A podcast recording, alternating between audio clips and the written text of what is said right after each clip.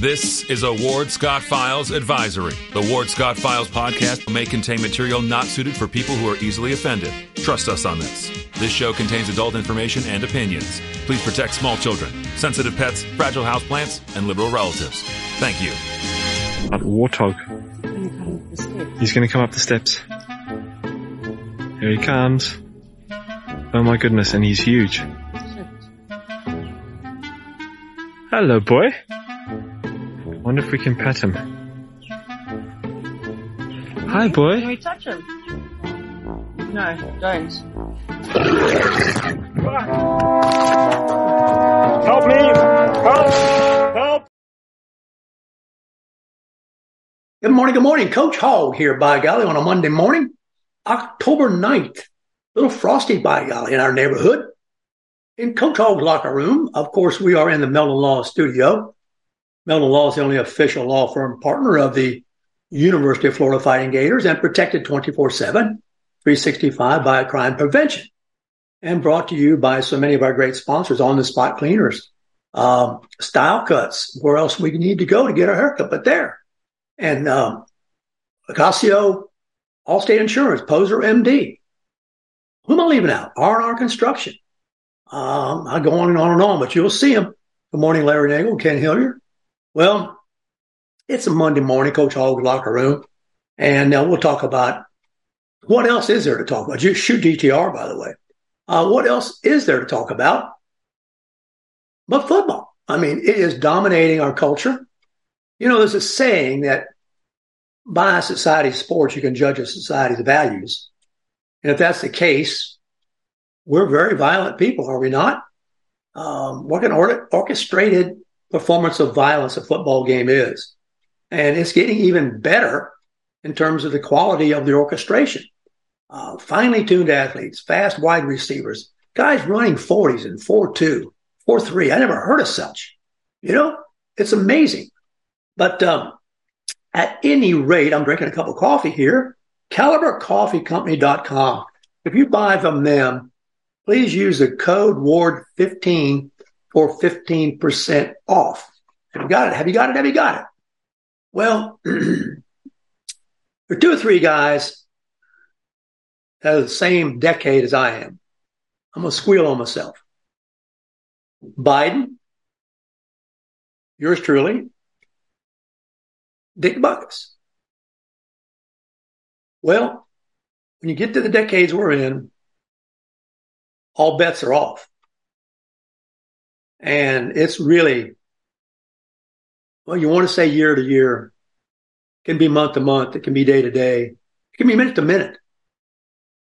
And Dick Butkus really, I thought I'd take a little time out today and talk about Dick Butkus. Um, that character, probably I've been reading quite a bit about him in prep for the show, but probably the best article I've read about Dick Butkus is written by Bob Greene in the Wall Street Journal. And he makes a point about Dick Butkus being born in Chicago. he was born in Chicago, then he went to the University of Illinois, where the only other player whose name they've retired there is Red Grange. Red Grange and Dick Butkus. Red Grange was known as a galloping ghost. He was before my time, but my mother and father used to talk about Red Grange all the time. And then came along Dick Butkus. There was another very well known player, J.C. Caroline, who played there. But Bob Greene makes the point that Dick Butkus was synonymous with a Chicago that would have been a definitive description of the city um, a little, maybe 20, 30 years before Butkus was born. It was a stormy, husky, brawling city. Dick Butkus, known as a stormy, husky, brawling guy. Fierce as a dog with a tongue lapping for action. Coarse, strong, cunning.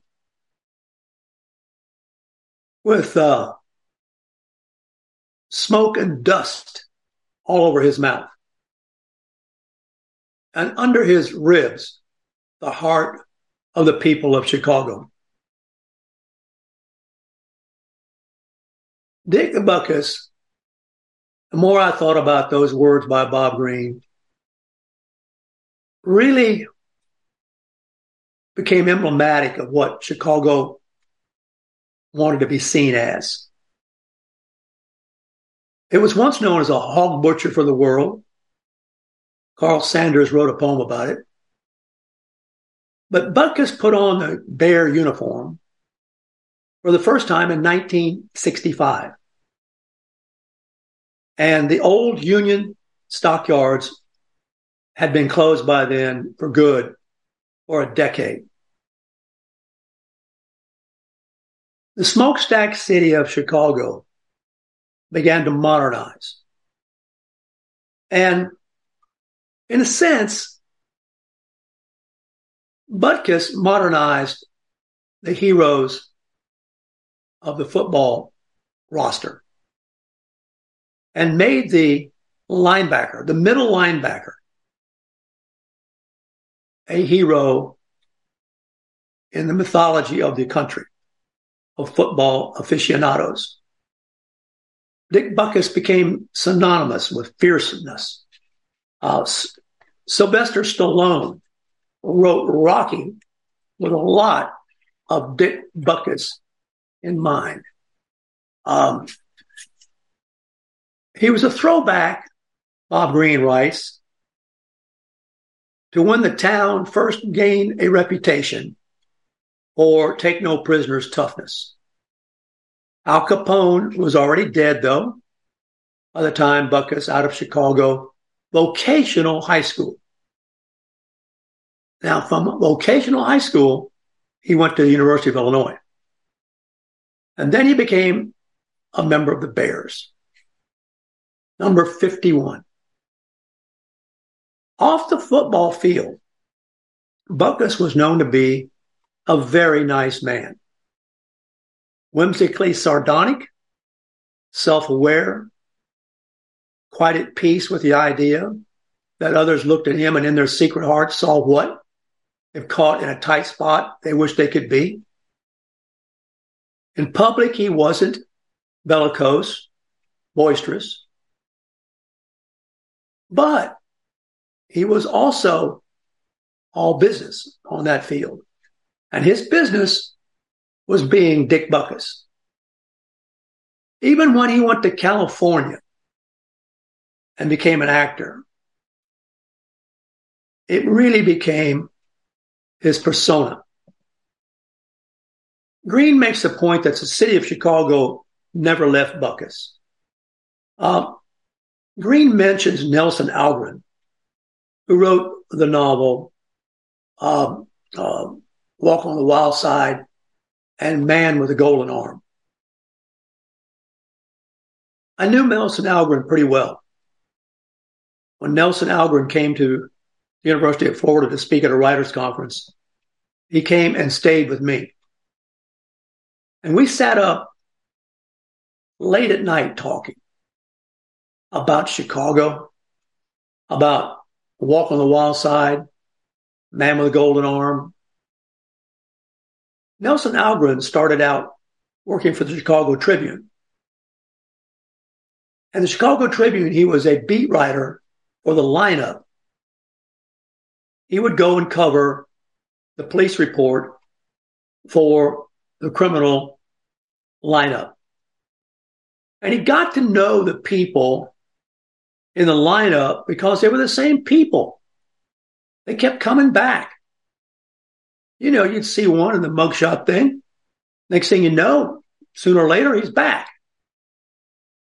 And that's how I became interested in these people as human beings and wrote The Man with a Golden Arm, played by Frank Sinatra. Nelson Algren told me that the book was missing something when he first wrote it.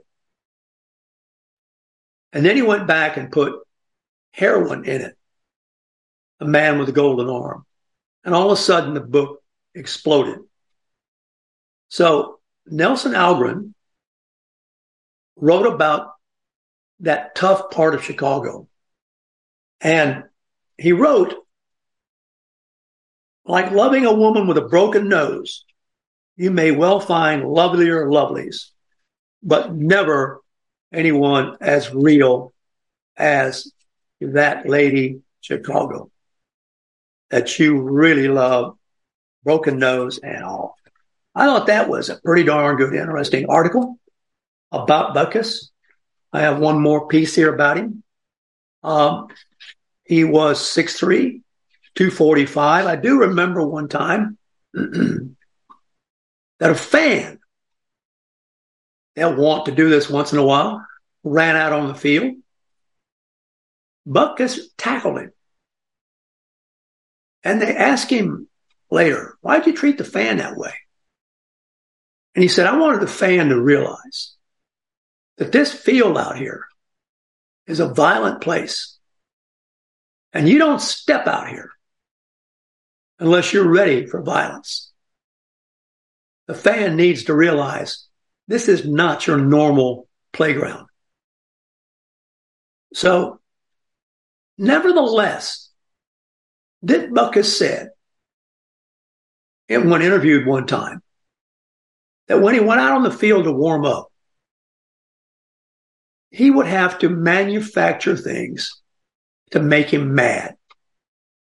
Now, I know another player, very good friend of mine, who was an All American at the University of Florida, played in the pros for quite a number of years, told me the same thing. To get ready for the NFL game, he would have to think of things to make himself angry. Isn't it interesting that Butkus was seen as this ferocious guy, but privately he had to make himself be ferocious.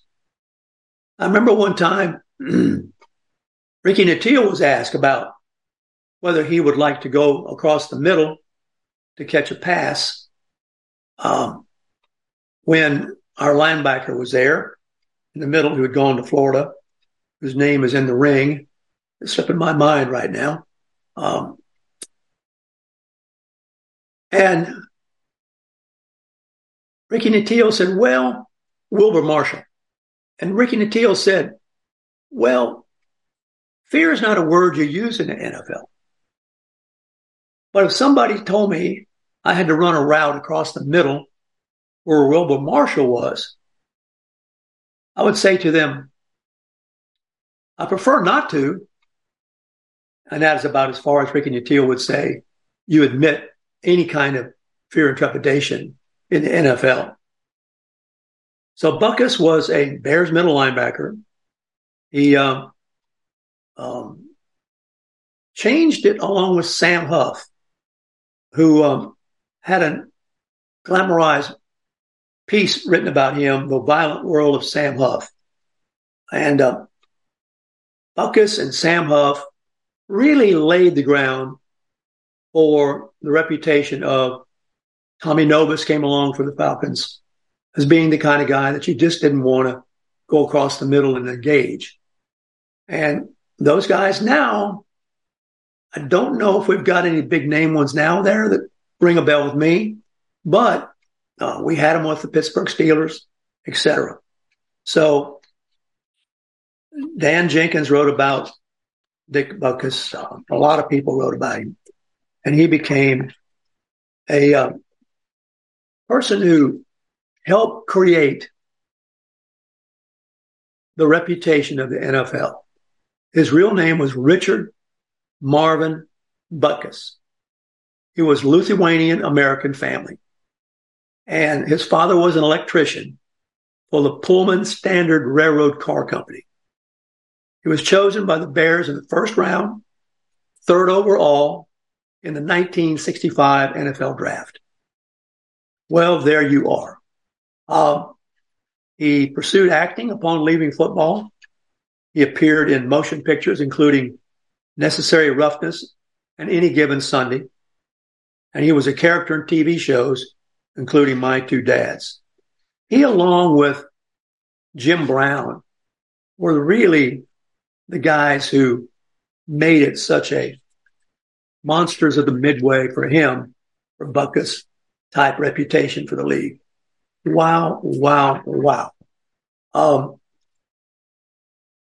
the other character, of course, we have to talk about uh, Coach Hog's locker room.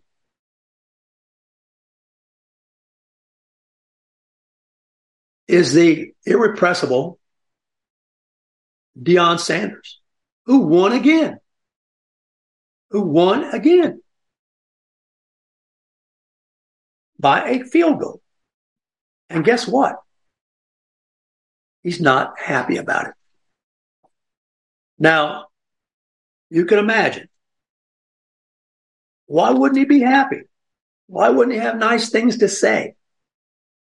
You know, coaches say, oh, well, I'm really proud of the way Vanderbilt played. They played well. And then they go off into a little quiet adulation for their own team. But in an interview in Tempe, Arizona,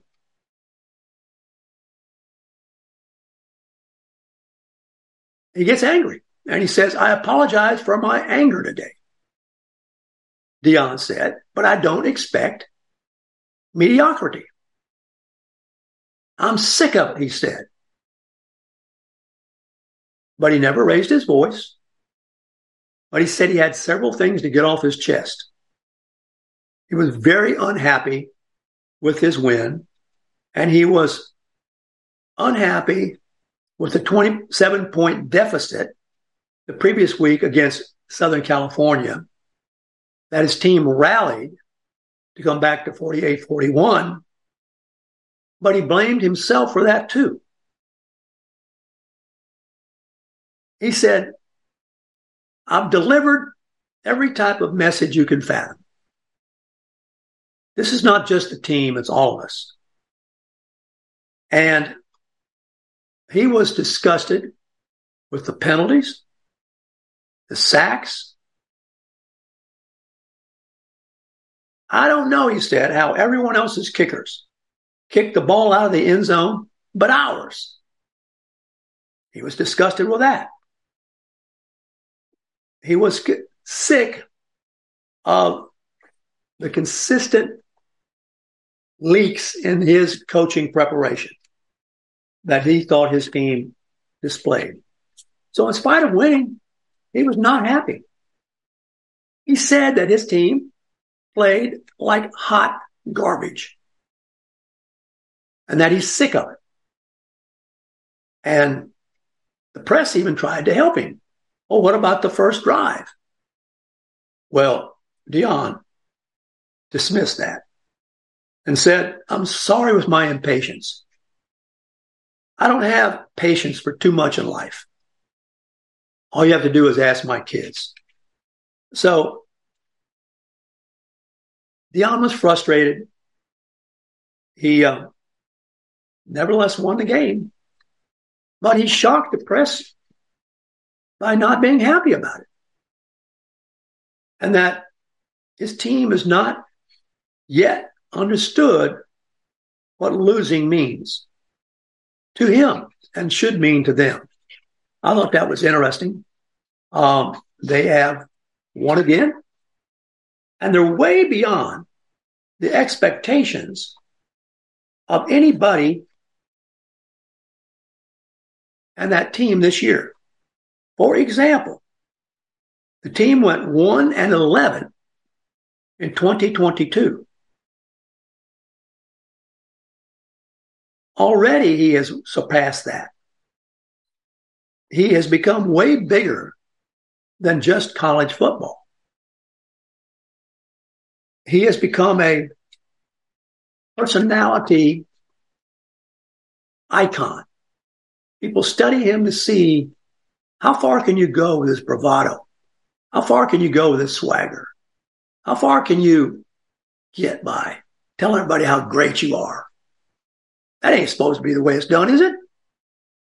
So he's doing it. And he's making it uh, a Rocky Mountain Conference showdown when they come to Colorado State in week three and all that. You saw that. That was an incredible game. So, meanwhile, in the promotion world, the demographics of the Buffaloes, Colorado Buffaloes, they have de- generated probably the most diverse group of viewers that is currently being seen in college football right now. Black viewers constitute 23% of the audience for Colorado's game against Oregon on September 23rd, which is about 7% points higher than college football games that were broadcast by ABC last season. Now, it's not just black viewers. It's white viewers. It's people who are not Colorado Buffalo fans. So he has got ratings that are incredible and they are drawing all eyes to what he does and how he does it. Meanwhile, here, Florida did it again. They won. But people still aren't satisfied with the way they won. It wasn't any deep balls. There wasn't any real dominance that should be there. Um, next week is a precarious week for Florida. They're going to play South Carolina there. They could lose that. It's a big game. Georgia looks absolutely invincible. Looks like it can't be turned around. Nobody seems to be able to handle them. Meanwhile, Alabama still is squeaking out wins um, and making good on his promise, though, winning. In the pros, A.R. Richardson. Let's take time out and talk to him a moment about him. Injured again. I saw the play. He's already had a concussion. That ain't good. Now he's running the ball and he falls on his throwing shoulder and they take him out of the game. Now, supposedly the examination of him showed no real serious damage and he'll be back. We're talking about a guy probably runs too much. The jury is still out on Richardson. Chris Collinsworth says the most important asset a quarterback can have is the ability to process information. The San Francisco quarterback has that ability, has the ability to process information real quickly. The jury is out on whether or not Richardson does. Does he have the ability, or when it comes time to process information, do his instincts take over and he starts running with the ball and putting himself in jeopardy? The latter seems to be the case based upon his injury record. That doesn't portend for a long future in uh, the NFL. It's uh, not the way you want to play the game. In terms of volleyball, the University of Florida won, but they've lost their big player. And their crowd really wasn't what it was had their big player been in there, I don't think. I think there would have been a much bigger crowd for the volleyball. The jury is still out on what name, image, and likeness in the collective is doing to the other sports. We know what it means to football. But here's the problem, and people have brought this up.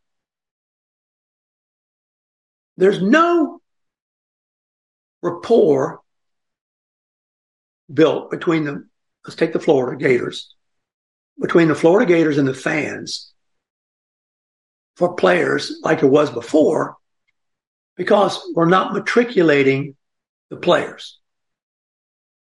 They're not coming here as freshmen. Then graduating to sophomores, then graduating to juniors. Those three years are important to making a familiar bond with the fans.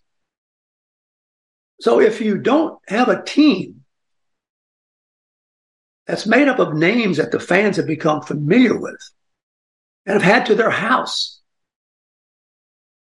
or whatever, what does that do? What does that do to the esprit de corps of the team and the fans? Well, is it just now a business? Is it just now? Even the pros have more, the argument goes, because they sign these players to long term contracts. You know, a quarterback for the Chiefs, he becomes the Chiefs. He's going to be there for a while. The quarterback in Jacksonville, Lawrence, he's going to be there for a while. So even the pros, it seems, have more familiarity with the fans than do many of these colleges. And I think that accounts for one of the reasons why Deion Sanders has fit into a public relations vacuum so handily. People want to identify with something in the college sports world that they can become familiar with. And if you look around, that's a little more difficult than it was when we had, quote, regular college players. So I don't know how this is going to pan out, particularly in basketball and some of these other sports. How much rapport are going to be built? I don't know if anybody right now can name any players on the basketball team. I can't. And I can't name many of the players on the football team. Name the quarterback now, name the running back, and the receiver, and that's it. So that's one of the issues about name, image, and likeness and the collective, college football, pro football, and the other sports. It's all changed. It's all different. It's all about money. It is all about money. Student hyphen athlete. I don't even hear that said that much anymore. Do you? Student hyphen athlete? Not much. I mean, I suppose a case can be made, but when you got musical chairs and guys are going to the highest bidder in college, notwithstanding whatever academic major they have. What does that say about the college game? That question has come up, and I don't have the answer. So that's Coach Hog's locker room for Monday. The passing of Dick Butkus, an icon, of course, a hero, ferocious on the field, but privately admitted he had to make himself angry before he could be ferocious on the field. Be right back with Ward's weather in just a moment.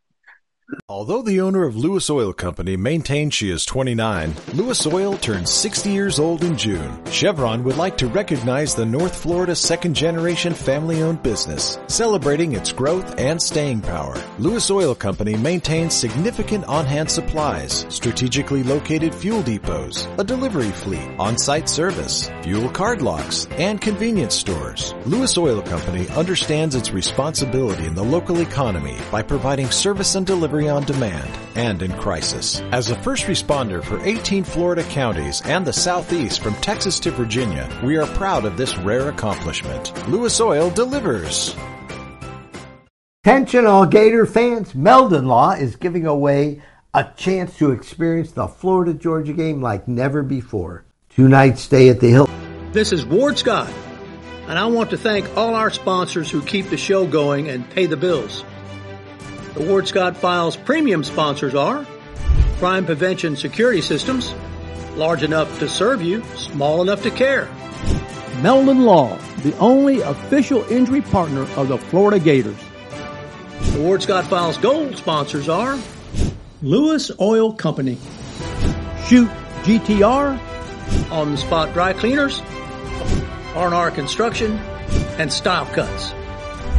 If you are interested in promoting your business on the show, you can visit our website, www.wardscottfiles.com, and click on the Advertise Here banner on the right side of the page or call my friend Freddie at 352-284-3733. Again, thank you to all the great businesses that support the Ward Scott Files. And remember, if you like the show, thank our sponsors and support the businesses that support us. What you just said is one of the most insanely idiotic things I have ever heard. Everyone in this room is now dumber for having listened to it. May God have mercy on your soul. Or that very much surprises me that you've never been tased. You can't handle the truth. All bees poop. A warthog. He's going to come up the steps. Here he comes. Oh my goodness, and he's huge. Hello, boy.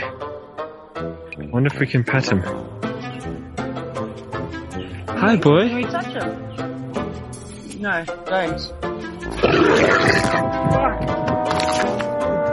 Help me! Help! Help!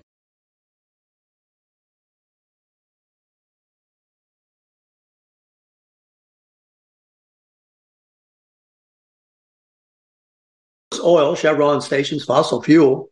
Well, by golly, we have got ourselves a cold snap. Uh, 50 at night. You can hear it in my voice.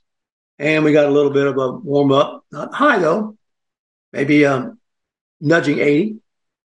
So it's a beautiful fall day here in the piney woods of north central Florida. Mm, The Gulf of Mexico is not completely done though. It's been quiet since late August, but soon it is predicted of that moisture is liable to gather in the region again, and uh, there could be more tropical systems, and that might uh, make the hurricane season still alive and well, as they say, in the Gulf of Mexico. So we'll see how that works out. Storm development in the Gulf of Mexico may next week, according to AccuWeather, may be either tropical, subtropical, or non-tropical. And that is the mystery that we'll keep an eye on um, and let you know. But we're not completely out of the hurricane season yet. Don't think we are. Well, well, well. I've been thinking a lot, of course, as you have probably, about the Middle East.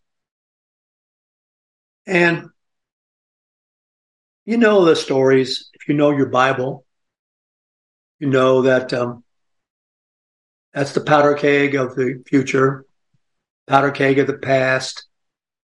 Um, really clashing of cultures, clashing of religious systems. I really have come to believe that all the world's problems, all of them fundamentally are spiritual problems. One of the things that kept white and black from all the myths are, you know, that whites hated the blacks and enslaved and all that. But one of the things that kept their relationships more often than not humane, and all you got to do is read Southern literature or talk, most of them are dead now, but talk to the old people, white or black. What kept their relationships humane was a shared religious system. Christianity. If one were not Christian in the 1500s, 1600s, when we were doing our pioneering as Europeans, one was not civilized. Civilization came with Christendom.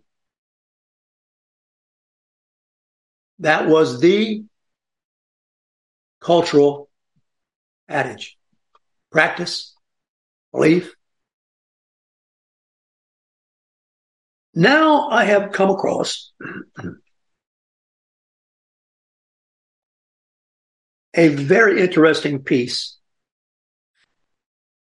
written by Scott Powell, who's written a book called Rediscovering America. You know, yours truly here is a professor, a research professor, writing professor. And I consider you to be my students in my class. And so I want to share some thoughts with you about Christendom, a term you may never hear right now. What is Christendom? Scott Powell will teach us a lot about what Christendom is by writing about Christopher Columbus. So I'm going to go through some things about Christopher Columbus with you that perhaps you knew a little of, none of, or all of.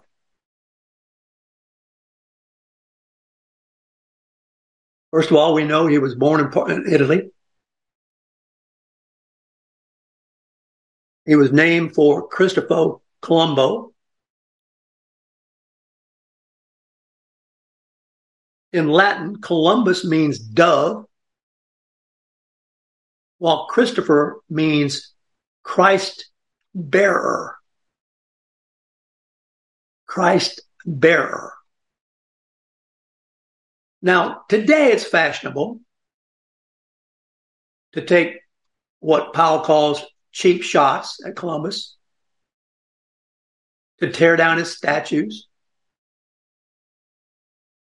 to really take a chapter out of Marxist. They blame Columbus for unfair treatment of indigenous people What they don't take into consideration, writes Powell, is his Spanish machismo crew. His crew was made up of Spanish Mestizos, encountered ruthless tribes that included cannibals and brutal Aztecs. His crews could contend with that. As far as the indigenous people go, how many people who are running around belly aching about his statue know that, in fact, Columbus never, ever set foot on or even saw any territory that later became the continental United States. Never. His four expeditions to the New World between 1492 and 1504 were focused exclusively on Caribbean islands and territories that are now Latin America, Central America, and South America. Now, in discovering that part of the world, he opened the door up to exploration and colonization by Europeans who followed him. That's basically what he did. He was a voluminous writer, a self-made man. But most importantly, in terms of what we're looking at right now, he was an inspired Christian. And what he, and this makes me think of what's going on in the Middle East right now. What motivated him was he was deeply, so writes Powell, affected by the militant nature of Islam at the eastern end of the Mediterranean. They blockaded Europeans' trade routes with the Orient.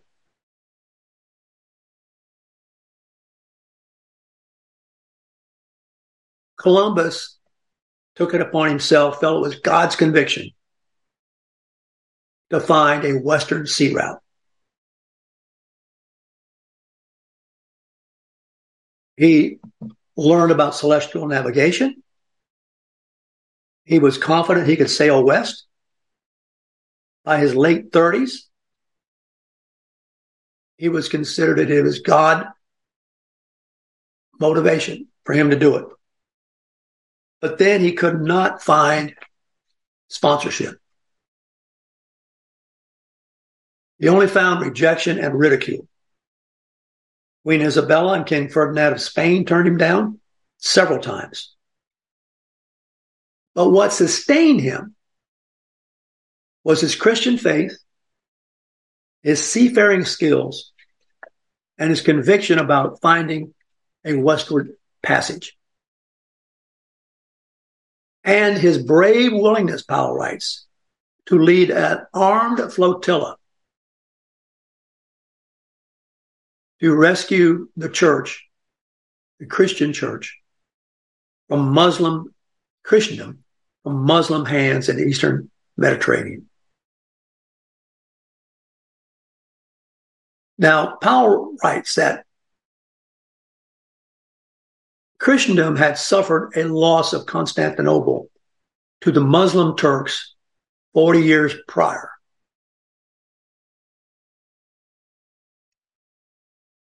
So Islam needed to be driven out of Spain and Europe. Isabella and Ferdinand played a role. And finally, Columbus convinced them to support his expedition. He was defending Christendom and all of its civilizing influences that came with the belief that the individual has choice and that behavior is a matter of spirituality in your character. I have to compare that, don't you, to things like this. I know I'm going to say her name and you're going to go, oh my God, Hillary Clinton. Last Thursday on CNN's primetime, she accused followers of Trump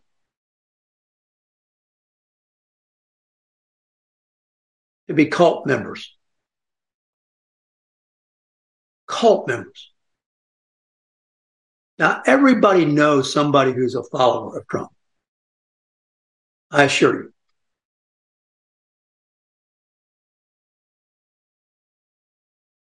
And everybody knows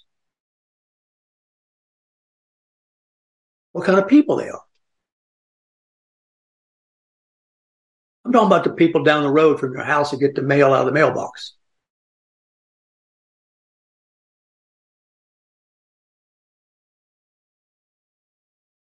But Clinton has gone off after the voters of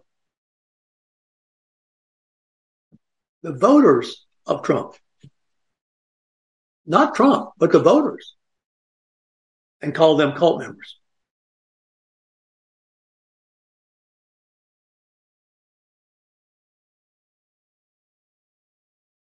I have to think of that in the context of those same people who follow Clinton, what they call Columbus. Aren't those same people, many who follow Clinton, if there's anybody following her, or that wing of the party, Democrat Party, aren't they advocating taking down statues of European influence, which is all about, if you look back, Christendom.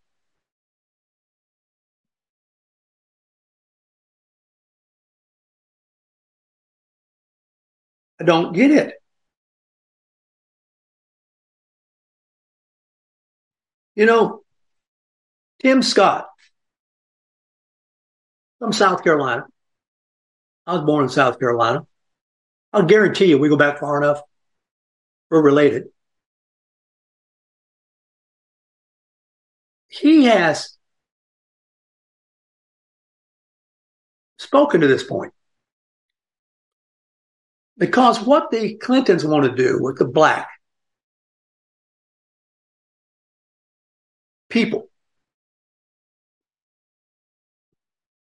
is that the state give them money, take care of them, not the family. The family is based upon spirituality.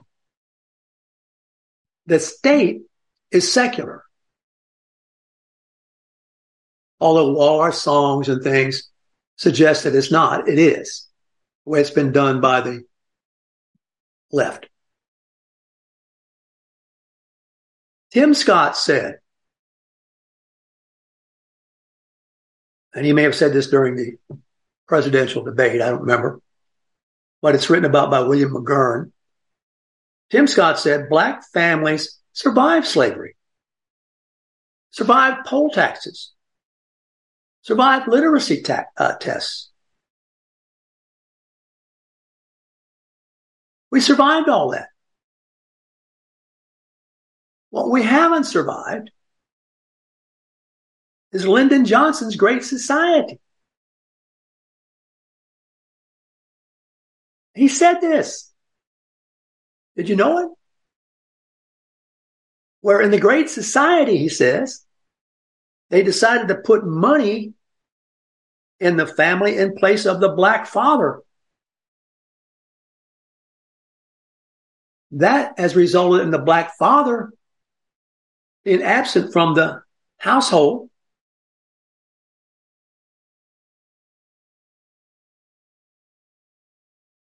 I would argue that the family is a based upon Christendom. So now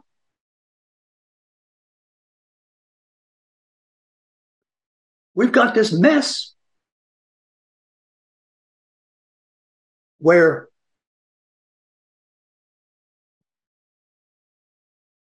so many people are looking for the state for their salvation. Thomas Sowell points out that in 1960, almost 100 years after slavery, only 22% of African American children grew up in homes with one parent. 30 years later, after the expansion of the welfare state under the Great Society, that percentage tripled. So now you have 66% of African American children growing up in homes with one parent.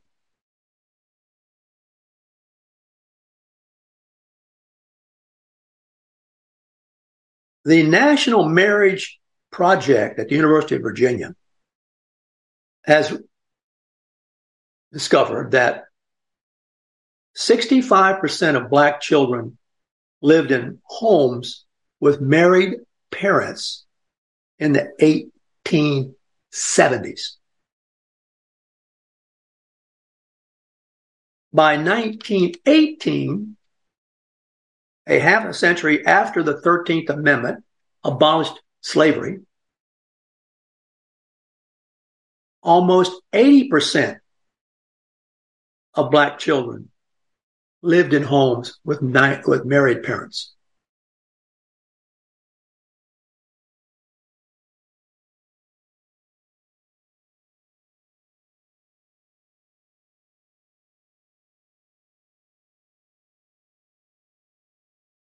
So Tim Scott's main point, the Great Society has done irrevocable damage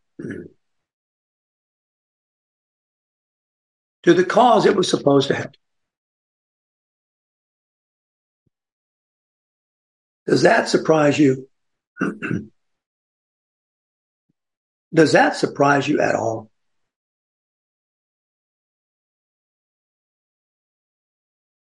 The other thing that I want to put in class today before we go away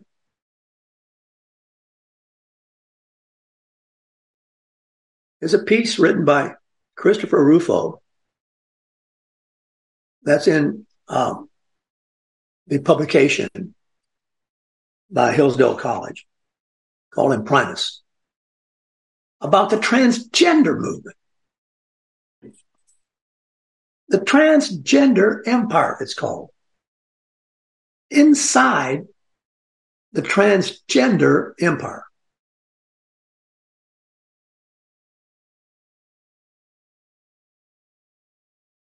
And Rufo opens his piece by saying,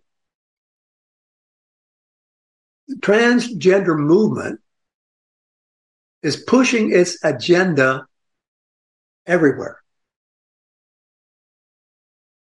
You have activist teachers. You have activist health professionals.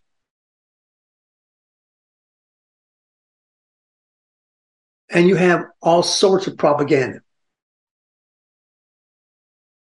So Rufo sets out to find out how did this get started? Where did it come from? We know where the destruction of the black family came from. It came from the government wanting to help. It came from the Great Society.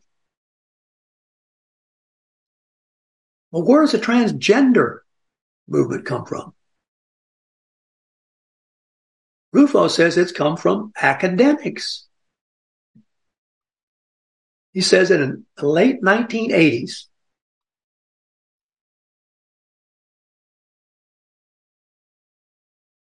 Judith Butler, Gayle Rubin, Sandy Stone, and Susan Stryker established a course called Transgender Studies. Established a discipline known as queer theory and made the argument that academics which up until then had been based upon gender, had been used as a social construct to oppress racial and sexual minorities. So they piggybacked the oppression of sexual minorities onto the movement of racial minorities that got ramped up under the Great Society and invented a term known as heteronormativity. Heteronormativity. which places the white male at the apex of the heterosexual power structure. Heterosexual power structure. Consequently, the best way to nullify this, you guessed it, is to promote transgenderism.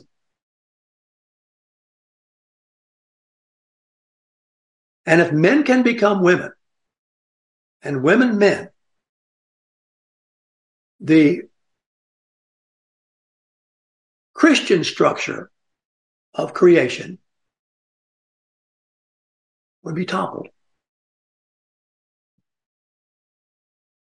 I found that to be just fascinating. That it's been twisted around. The movement is, of course, political. Its goal is to abolish heteronormativity. I didn't even realize I was one. Hetero normativity. The great project of this movement, make no mistake about it, is to abolish the distinctions of man and woman, to transcend the limitations established by God and nature, and to transform society. And this movement began in American academia.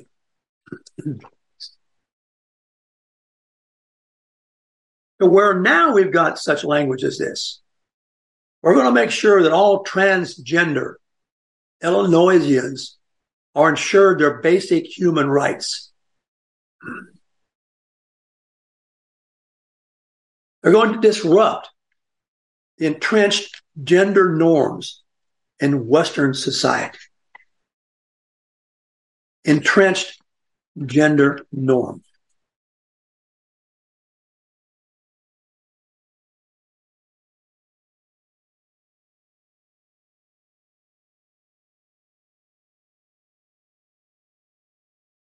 Well, put all this together, hopefully, for you to think about. Taking you all the way back to Columbus, Muslims and Christians. We've got a knockdown, drag down, drag out war going on there now in the Middle East. and we've got these cultural wars going on in our country.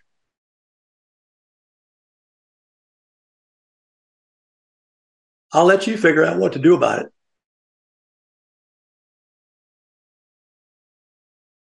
It's being fought. It's being fought.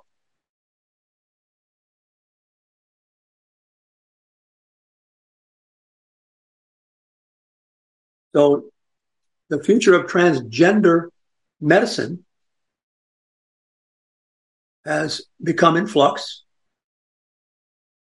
That's a battleground. That's a place you need to keep your eye on. Transgender medicine.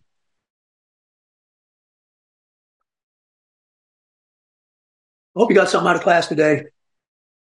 Have a great day. Warthog Command Center out.